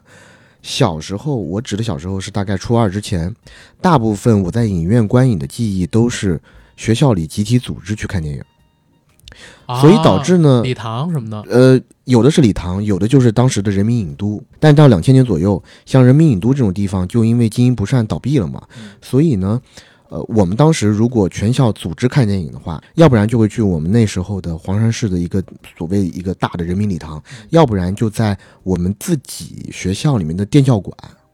然后或者是请人过来用胶片机放，或者就是像你刚刚讲的一样用投影仪看啊。所以我看的那些贺岁片，尤其是一些古早的香港的经典贺岁片，基本上都是从电视上看来的，要不就是从点播台，要不就是从电视台。我记得在点播台兴起之前，大家还没有办法这么随心所欲的看自己想看的电影，然后我那时候我们家应该也没有 VCD 什么的，嗯，当时呢只有等着电视台放这些好电影，然后每一家那时候我记得好像家家户户都会订广播电视报，然后在头一个星期电视报送来的时候，你就会去翻，翻到影视台下一周哪一天什么时段会放哪一部电影，你在下一周之前的那一段时间你就天天期待的这一段时光，然后要到那一天的时候你就搬个板凳等在电视机前，就等着它播出。嗯，然后我们那时候尤其小学4年级之前吧，每周三晚上特别讨厌，每周三晚上还会停电1-2个小时，就是要节电之类的，所以有的时候如果电视台里面放的电影正好在那段时间的话，你还错过了。所以我自己是在初中以后，当家里有了 VCD 机 DVD 机，然后包括电脑之后，我自己才去有系统的去补。然后我自己现在记得我看的第一部贺岁片，我不知道它正式上映的时候是不是在贺岁期间上映的，但是我自己脑海中有印象的，大家一起看的，就是我和我爸妈一起在电视机前等待着看的是《唐伯虎点秋香》啊，应该是在 CCTV6 里头，他在几天之前就已经预告了啊，周星驰的一部新片要在这个时段播出啊。那个时候会有新片这么一说？当时是这样啊，电视台里面播出的电影啊，其实已经下映了，起码有1-2年了，嗯，你才会流到电视台里。啊，我记得好像说了新片，但可能也没有说，反正就是类似大片这样的字眼吧。然后那一次是我和我爸妈一起看《唐伯虎点秋香》，嗯，看的过程呢，当然是非常开心了。但是中间《唐伯虎点秋香》，我们现在看起来，你想象到还是有一些讲到情情爱爱的部分的，包括像石榴姐，嗯，包括像东瀛西荡南涧北辙，嗯，这几个人出现的时候，其实是带着一些，怎么说，有一些情趣梗的嘛。对，这个桥段现在没了。现在电视台不播了，小时候都是看得到的。然后小时候我在看的时候还略显得有一点尴尬。你那会儿懂吗？你就尴尬？你小学肯定都懂了这些事儿。你就是小银虫周伯通，按电影里的台词。这场戏在现在的电影频道里边都是拿掉的，如果重播，就是东瀛西荡南涧北辙，包括周星驰拿一个小扇子说我就是小银虫周伯通，嗯，都删掉，这些都没有了，是吧？反正我小时候看我是觉得有一些尴尬。嗯，包括在看《大话西游》第一部的时候，两队人列队一起去踩至尊宝的下体的时候，那个桥段也是让我有一些尴尬。你知道那个桥段就永远都复述不出来到底有多好笑多精彩。对，就是你复述的时候其实好像也没有那么好笑，但是看到画面还是觉得特别太好笑好玩的。而且在那个时候我记得至尊宝和白晶晶有那种激情戏，就是在悬崖边上啊，哦，对对对，你不顾一切的摸我，我不顾一切的摸你，他们俩亲口喊出来这个。对，然后我小时候看的时候跟我妈一起看，我当时都石化了，我说啊，这我应该去上厕所了。然后我当时我记得，如果我够机灵的话，我应该跟我妈妈说了一声，我想去上厕所。你这样躲掉，你这样的情景我遇到过一次。当年有一部剧叫《水月洞天》，我不知道你记不记得？里边有那个童博的弟弟叫做童湛。然后他跟那个童博的爱人应该就是蔡少芬演的那个角色被关到一洞里，被引中，下了春药，然后俩人就说自己身上各种热，然后怎么样，然后这时候呢我爸我妈就跟我还有我姐说啊，你们俩现在去写作业吧，让我们俩走了。那会儿我们俩就没看，说这东西不适合小孩看，但是他们忘了第二天有重播啊 CCTV2 播的这部戏晚间剧场，但是第二天早晨8点钟就有重播，我就特地等着重播去看。结果是啥？在我走了之后演的是什么呢？演的是他们俩人就还没开始亲呢，刚童湛趴到这蔡少芬的身上，蔡少芬就说你戳我肚子干嘛，然后就没了。再到后边才知道原来那春药过期了，就啥也没有，你知道吗？我小的时候当天没有看到这1-2集的完整版是多可惜的一个事，压根儿没有什么少儿不宜的情节。对，但是你说那种尴尬，当时我大概也可以懂一点，对吧？可以略知一二。我第二天都会去复看了，就已经懂这些事儿了。是，然后上大学的时候我记得特别清楚啊，就是大1的时候，因为在我上大学的那段时光，08年到12年之间，3C 产品的更新迭代超乎寻常的快。在我大一刚进学的时候，其实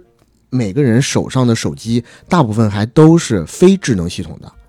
真正用塞班系统的都很少。我自己那时候的手机是索尼爱立信的，是它虽然不是智能系统，但是我可以称它为半代智能系统吧，就是可以让你在手机上捣鼓一些东西，然后你的显示屏呢也是彩色的，也可以看一些体量比较小的视频。然后那个时候我不知道你有没有印象，就是我们传统印象里的那些视频格式给手机看，手机都运转不过来，就是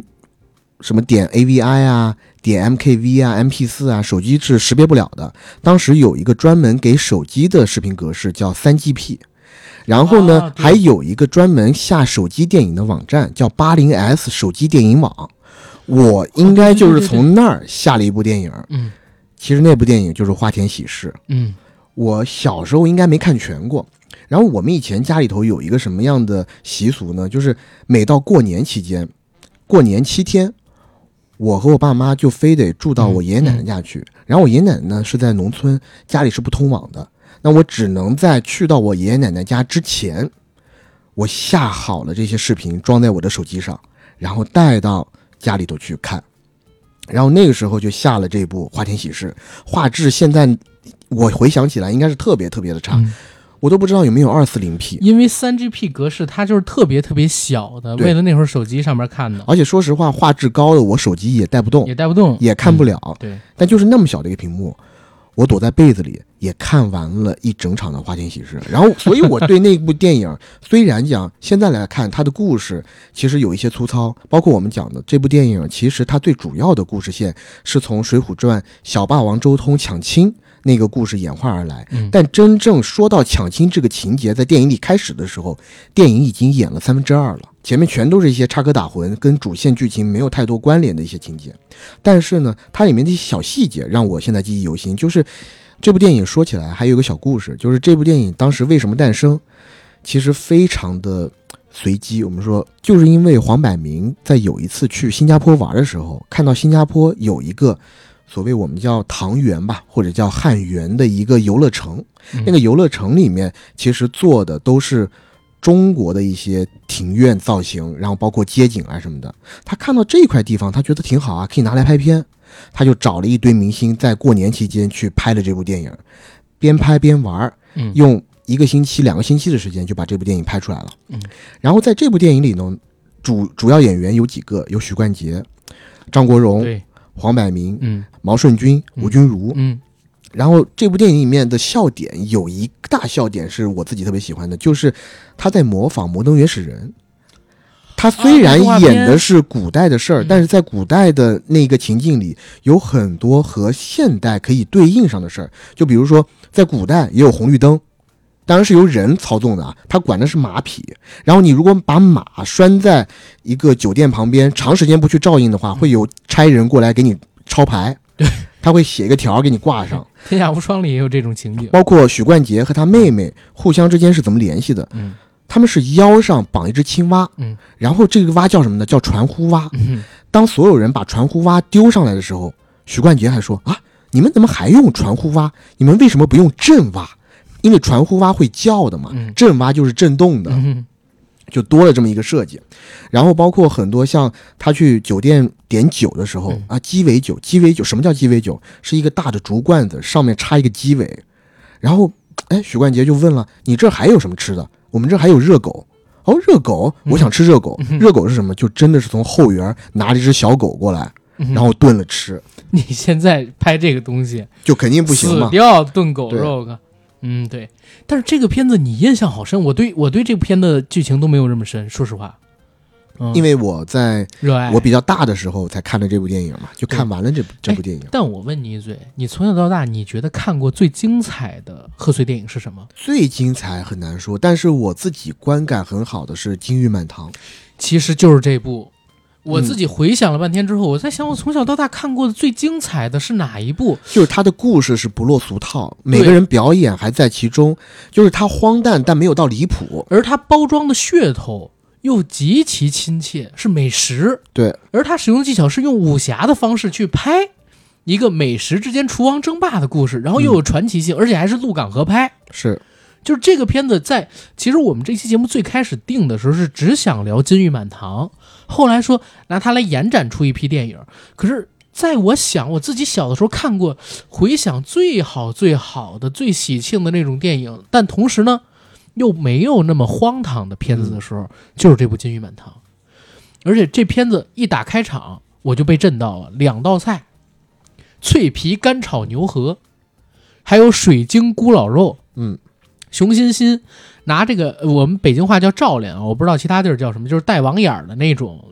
从漏勺，对，漏勺，用漏勺然后把干炒牛河放在上边，用漏勺在火上直接炙烤，然后这个时候旁边有解说，它是为了让干炒牛河有烤的滋味和铁板的焦香。最后这个干炒牛河被它盘成了一个造型非常美观的画面之后啊，还在上面点燃了火。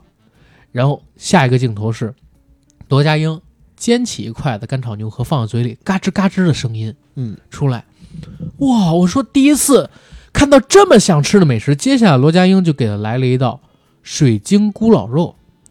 茄汁怎么做，怎么样挂汁，然后紧接着呢就把它放到冰块里边去冰镇，这样的话外表的茄汁跟糖浆就会浓成像冰糖葫芦一样的冰皮，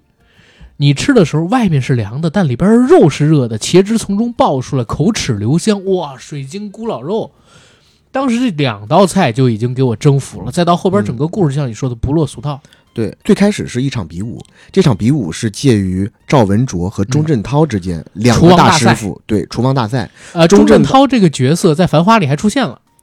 哦，是吗？《繁花》里边讲正好时间到了90年代，说有一批香港的厨王跟着香港人来这边，结果呢那个厨王就是由钟镇涛扮演的，钟镇涛说叫我阿 B 就好啊，所以其实是致敬金玉满堂，他的造型也是金玉满堂里边。但是在金玉满堂里钟镇涛其实是广州的师傅，是，而赵文卓其实是香港的师傅。香港的师傅，虽然赵文卓是北京的，香港的师傅，他是香港楼的一个师傅，他是一个香港酒家的师傅，但他确实是大陆人。在里头的一个笑点也是赵文卓要在香港用特别蹩脚的粤语跟张国荣交流的时候，张国荣听赵文卓讲了2句粤语就马上打住，你打住，说普通话好了，我也能听懂你的普通话，你反而说粤语我听不懂了。是在最开始那场比武里面，一开始是比刀工，赵文卓是用冰雕，他凿了一个冰雕，气盖中华，对，气盖中华，万里长城，他雕了一个长城。而这边这个钟镇涛呢，他是雕豆腐，在水中雕豆腐，盲雕八仙过海。然后第二道菜应该是让他们去。我补一嘴，赵文卓那个气盖中华，他有一个设计，就是在冰雕的核心挖了一个拱形，这样的话就是有闪光灯的相机去拍的时候，那个气盖中华的长城雕像就会大放光彩，因为它会反光。对，然后第二道比试是让他们比试蒸米，怎么做米。他们两个人分别选用了2种米，赵文卓蒸的时候呢，在米的下方放了一碗人参水，所以蒸完的米带着人参的香气，有回甘。是。而钟镇涛这边呢，他其实是用荷叶包裹着米，类似叫花鸡那样，类似叫花鸡一样，在外头再糊一层泥，然后把整个一团丢到火中去炙烤。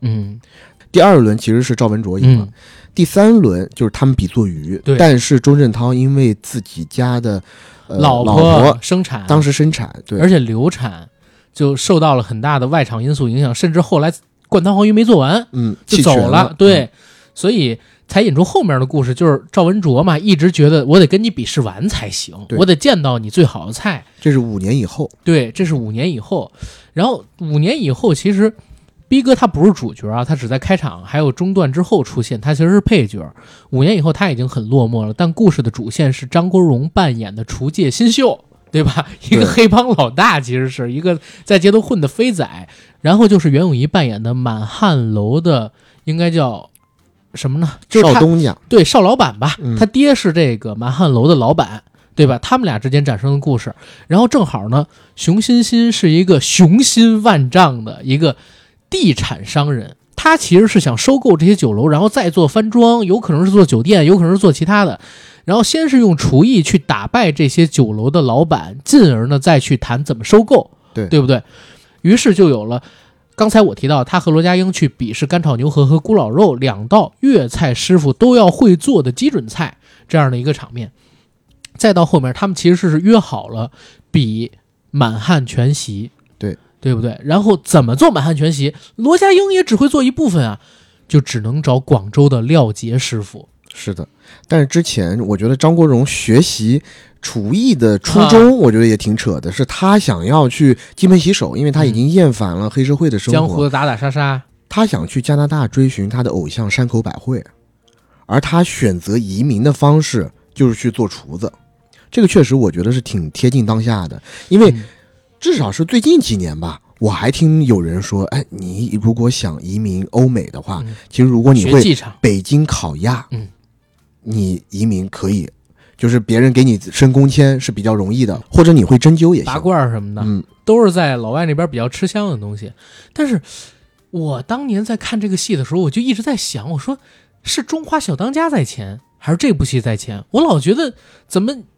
好像有这个概念上边相似的点。对，我觉得肯定是《中华小当家》在前了啊，因为徐克本身就是一个疯狂的漫画迷，是，我觉得很有可能是从《中华小当家》里边去到一些灵感。如果不是的话，也欢迎大家指正啊。包括他打分的那种计分牌，对，一看就很像是《中华小当家》的里面的样子。对，但他没有星爷那么明显。星爷的那个《食神》里边，最后我从来没吃过这么好吃的叉烧饭，就这个东西就一定是《中华小当家》里边来的。包括张卫健的那个《火头是多星》，这部可能对于品鉴这个菜的时候，更多还是通靠语言，对不对？但是也有一些场景，比如说后边刘询吃到什么，一道菜的时候，冷光打到他的面上，一股春风吹来，就这样的感觉。他们比拼的三道菜，咱们先说是啥啊？一道菜是比熊掌该怎么做。熊掌这道菜，哇，我印象可太深了。廖杰师傅他们用的，我要纠正一点，我看了一下，可能是《中华小当家》学他的哦，因为这部电影的上映时间是1995年的1月28日，而《中华小当家》漫画的发行时间是95年至99年，然后同名电视动画是97年才发行。哦，那就也有可能，因为日本漫画跟香港电影其实是互相影响的结果。对，maybe。然后我们接着往后边来看啊，他呢比的满汉全席其实是从里边列了3个最有难度的菜，分别是熊掌、象拔，然后还有猴脑，这3道菜。先说熊掌，廖师傅拿出来这道熊掌叫什么呢？叫做一掌乾坤。我还记得那个评语，刘询说熊掌蒸蜜蜡，汁流入燕窝。好功夫啊，好功夫。就是当时他们在把熊掌给处理完，熊掌得剥皮的啊，然后而且熊掌只有一只是可以吃的，因为另外一只熊掌是好像那个熊拿去堵自己身上某一个部位的，在冬眠的时候。另外一只熊掌呢，就是它一直要舔，那只熊掌是好吃的。然后熊掌把皮剥掉，然后进行去骨处理完之后，因为熊掌的肉特别的黏，说胶质比这个猪蹄儿要多不知道多少，如果你没处理好呢，一边是粘嘴，一边是特别哏啾，所以他们要处理很久。然后廖师傅用的方法是什么？是蒸。他怎么蒸？他在这个熊掌上边放了蜂巢，在熊掌下边呢放了燕窝，然后用燕窝的水汽去蒸这个熊掌，所以才有了熊掌蒸蜜蜡，汁流入燕窝这么一说法。通过这个蒸汽不断的往上涌，上边那个蜂巢啊会不断的融化，留下了蜜汁，浸润这个熊掌的同时呢，也会浸润到下边的燕窝里。这道菜最后一个点睛之笔是什么呢？上桌之前也是倒上酒，然后用火点燃，它叫一掌乾坤，对吧？因为你有糖的滋味，然后有酒的浓香，下边还有燕窝可以吃，就是说上下是两重天地。然后另外我们说熊欣欣扮演的这位踏雪寻熊，他是用冷吃的方法做这个熊掌，先是给弄熟了啊，然后把这个熊掌跟梨片，然后还有鱼子酱放在一起，下边呢铺满了冰，就是尽可能的让这道菜有冷吃的冰爽感，就出现了刚才我说在吃这道菜的时候，刘询老师脸上突然被打冷光蓝色的，然后一阵凉风吹来，而且肉里头也要打液氮，急速冷冻。但讲真打了液氮，这还能吃吗？对吧？真打猎蛋这还能吃吗？而且包括后来我看他这个菜，它不是熊掌，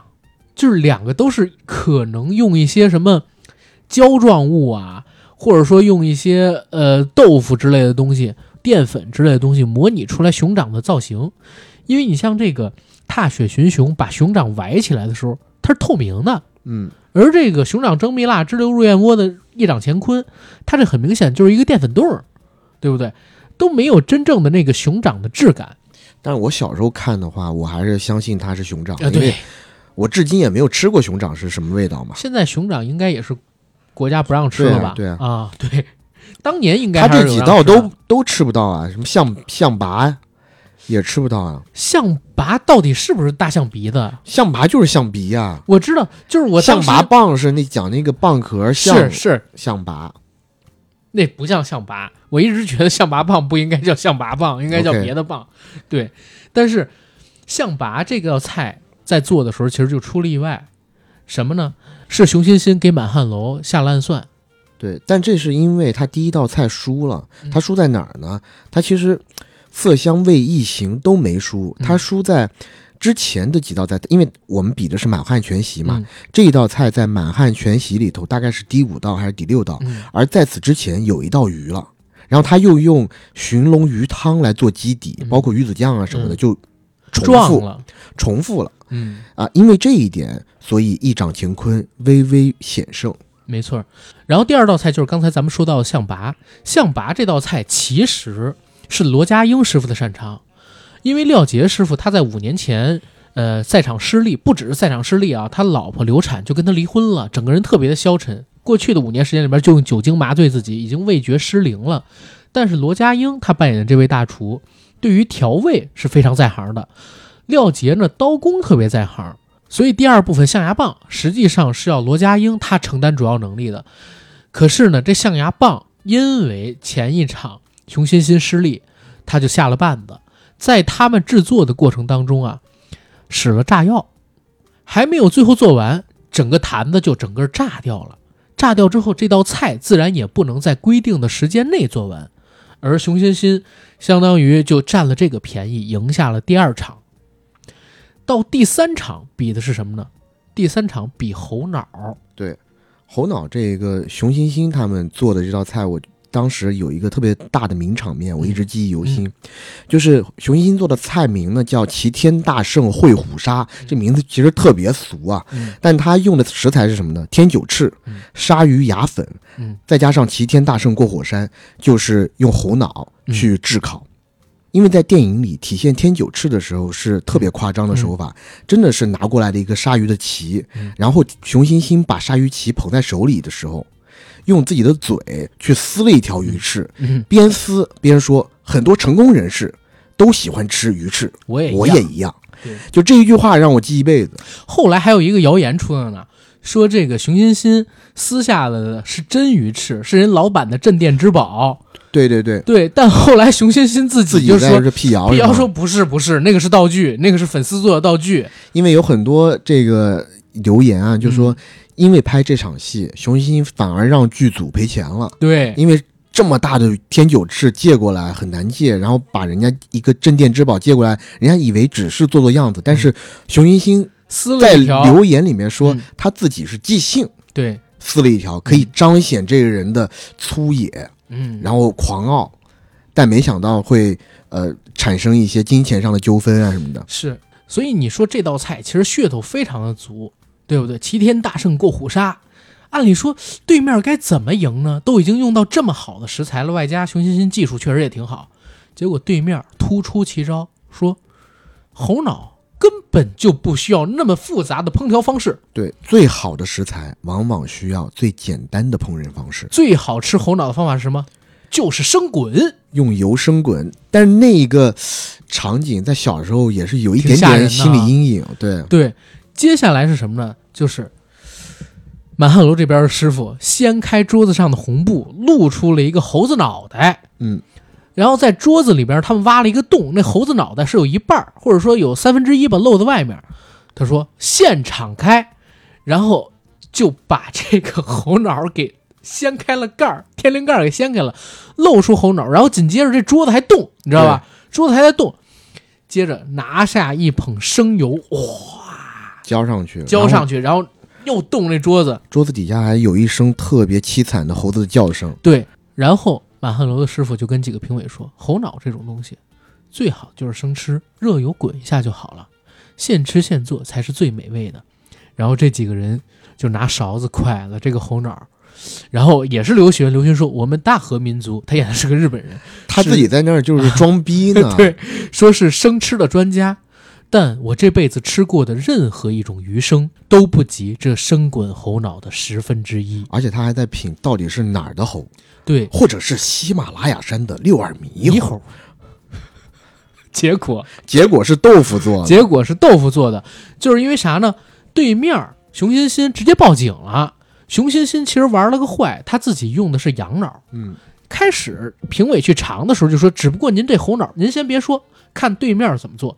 然后等对面说要玩生滚猴脑的时候，他直接报警，警察什么来说你们这有虐待动物的行为。一查，熊欣欣说我用的是羊脑啊，羊头都在这儿呢。这时候所有人把目光都聚到了满汉楼，因为他们刚做了一个生滚猴脑嘛。可结果没想到，满汉楼说这是用豆腐做的，一掀开桌子布，发现袁咏仪躲在这桌子底下，用一个猩猩玩具正在学这个猩猩叫。然后上面那个猴脑是用椰子做的，椰子壳，对，椰子壳，所以根本就涉及不到虐待动物。所以实际上呢，就是这个满汉楼靠如此方式赢了。熊欣欣想收购满汉楼然后改商场的计划也没有成功。嗯，对吧？这片子其实到这儿，我讲真，前车后辙，文文对扣，真是太好了，拍的。对，而且到最后，他也是有一场像之前我们看这些贺岁电影里头，所有人聚集给大家拜年的戏码。但这个戏高明之处是，那是一场婚宴，嗯，然后是满汉楼物归原主以后，这些我们看到的所有的主要演员都在那儿为满汉楼忙一场婚宴，是。最后镜头是回到了这个厨房里，厨房里其实是乱成一锅粥，但是随着钟镇涛的那一首《漫漫人生路》响起，整个电影定格，让人就是觉得特别的开心。我看了那个电影是，哎，你其实说到婚宴，我还想起了一部电影《家有喜事》，然后第一部的结尾就是张国荣、毛舜筠，然后周星驰，哎，没有张国荣，就是周星驰，然后张曼玉，然后黄百鸣和吴君如，他们这几队人马穿着婚纱还有黑西服结婚，嗯，对，一起跟大家拜年。然后到97家有喜事的结尾呢，大批人马全都聚到了这个片场镜头前，然后跟大家拜年。就这种拜年的桥段确实现在很少见了，在过去好多，嗯，就是一起给大家拜年。吉星拱照还有那个八星报喜什么的，好像也是这种结尾。双龙会也有吧？双龙会没忘了，反正是所有人一起都出来，一起出来，不知道说的是拜年还是新年好之类的词。嗯，对，但是最典型的还是富贵逼人。嗯，富贵逼人真的是一到结尾的时候就直接演员们走过来，对，哎，新年快乐，标叔标婶，对，新年快乐，还要假装发点红包什么的，直接打破第四堵墙了。对，嗯，这种表达真的现在很难见。像这种喜剧片，哇，如果要数的话，我能数出来好多部哦，包括《喜剧之王》是不是也是在春节期间上的？我都忘记了，《喜剧之王》是的，《喜剧之王》那个结尾，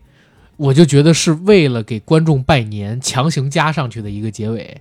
就是可能星爷扮演的尹天仇已经死掉了，在结尾是他的幻想，然后大家就一起在舞台上边演雷雨，还吃那个品客薯片，然后跟大家拜年。然后还有一部片我不知道你看没看过，就是刚才你提到陈小春，嗯，神勇铁金刚，你看过吗？神勇铁金刚还有那个谁嘛，陈奕迅嘛。神勇铁金刚没有陈奕迅，有梁家辉啊，没有这个。神勇铁金刚讲的是啥？就是哦，对，有梁家辉是。对，神勇铁金刚讲的是陈小春是一个特工，然后在执行任务的时候被一个，这也是王晶的这个特别傻逼的一个创意啊。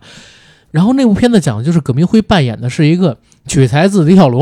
那部电影里边一个带铁爪的那么一个反派科学家，他研究了一种叫做婴幼儿病毒，就是成年人被这种病毒感染之后，智力会退化成小孩子，就叫小孩子病毒。那个造型都是学那个李小龙电影里头的，没错。然后呢，就是10天是吧？学的是应该是10天。然后陈小春去他的基地里边破案的时候，不幸感染到这种病毒，然后就带着自己的装备，流落到了梁家辉的家里。梁家辉是一个电影演员，就演铁金刚，其实就是模仿007了啊。然后最后的结局是什么呢？最后的结局是陈小春慢慢的恢复记忆，然后在王石的老婆，他老婆叫什么名字？田朴珺，在田朴珺的这么一个帮助之下，田朴珺是真的田朴珺，他当年是个演员，在这片子里边而且是被王晶力捧的，在田朴珺的帮助之下，然后配合上梁家辉一起挫败了葛民辉扮演的博士的阴谋，把这个小孩子病毒给解放了，还解决了沙林病毒。反派是徐锦江演的，那部片子也特别胡闹，但是讲真娱乐性还是挺强的。对，这其实是我们小的时候看过的很多的贺岁电影，或者说贺岁喜剧电影，当然后边两部它不是贺岁片啊，但也是很有意思的喜剧电影。想一想童年，这些电影还真是给我们留下了很美好的回忆，对吧？其实也不光是喜剧了，就是贺岁片我觉得主打的是一个欢乐祥和，但并不一定非得是你说要喜剧到什么程度，可能也未必。其实大家还是在意那种氛围，就是合家团聚的氛围，对吧？所以有的时候你知道我们家一到过年，然后可能我自己就会习惯性的在家庭聚会的时候放一两部贺岁片，以前的那种啊贺岁群星喜剧，然后当做大人打麻将。我们这些孩，当然了我现在也不是孩子了，我妈他们已经是老人了，就是老人他们打麻将聊天，然后我们在那儿呢，可能刷手机时候的背景音。当然有的时候碰到好看的片子，大家也都会聚精会神的一起把目光又放在电视上去看。对，这样的片子可以让我们回到小时候，然后一家人合家团聚，围在电视机前等着看春晚呀，或者说那种过年的氛围。所以我一直在想，就是为什么我们对童年的那种贺岁片难忘呢？因为它不仅是一种娱乐方式，更提供了一种温馨的合家欢庆的，咱们讲家和万事兴这句话一样的过年的氛围。不如借着过年的机会带家人重温一下这些贺岁电影，在网上找资源看一看。不过在这种时候，如果家里的网速不给力的话，那就麻烦比较大了。好不容易把一家人凑到电视机前，却因为网络问题导致大家本来就要看的电影没办法播放，或者播放卡顿，就特别煞风景。不会，因为呢，我们中国移动千兆宽带可以给大家的网络保驾护航，千兆宽带的网速更快，可以让我们的听众朋友在新春合家欢的时刻观影丝滑不卡顿。再同时，千兆的宽带应用更多，满足绿色上网、教育学习、电竞娱乐、直播、海淘各个方面的需求。相信不但可以让这些电影的精彩时刻不停歇，也能轻松胜任全家老少的所有用网需求。对了，如果大家有需求的话，只要在当日下午4点前通过10086或者移动掌厅提交报装申请或者维修申请，中国移动呢就会在当日派人上门安装处理，为大家提供更贴心、便捷、实惠的宽带服务，为大家春节档合家团聚。看我们刚才介绍的这些片子，以及自己童年印象中深刻的那些片子，保驾护航。行，我觉得其实聊到这儿啊，咱们今天的节目差不多了，跟大家介绍了贺岁片的由来，聊一聊我们对于贺岁片的记忆，还推荐了几部电影，但更多的还是要大家在中国移动的服务支持下去找看，对不对？其实一家人团聚在一起看一个片子，真的是很平时的幸福。小确幸。对，行，那本期的节目我觉得做到这儿差不多就可以结束了。最后进一个广告，我们的节目硬核说已经在全网各大播客平台同步播出，欢迎各位收听、订阅、点赞、打赏、转发我们，欢迎加管理员的微信 JACKIELYGT， 让我们的管理员拉您进群，和我们一起聊天打屁。同时如果您想要关注主播的最新生活动态、观片动态，欢迎在微博搜索 AD 钙奶爱喝奶以及硬核班长，关注我与 AD 的官方微博账号。那本期节目到这儿结束，谢谢大家。然后我们也感谢一下中国移动的独家冠名赞助，龙腾贺春、移动速服、中国移动千兆宽带，网速更快，覆盖更广，服务更优，应用更多。2024开启家庭数字美好生活。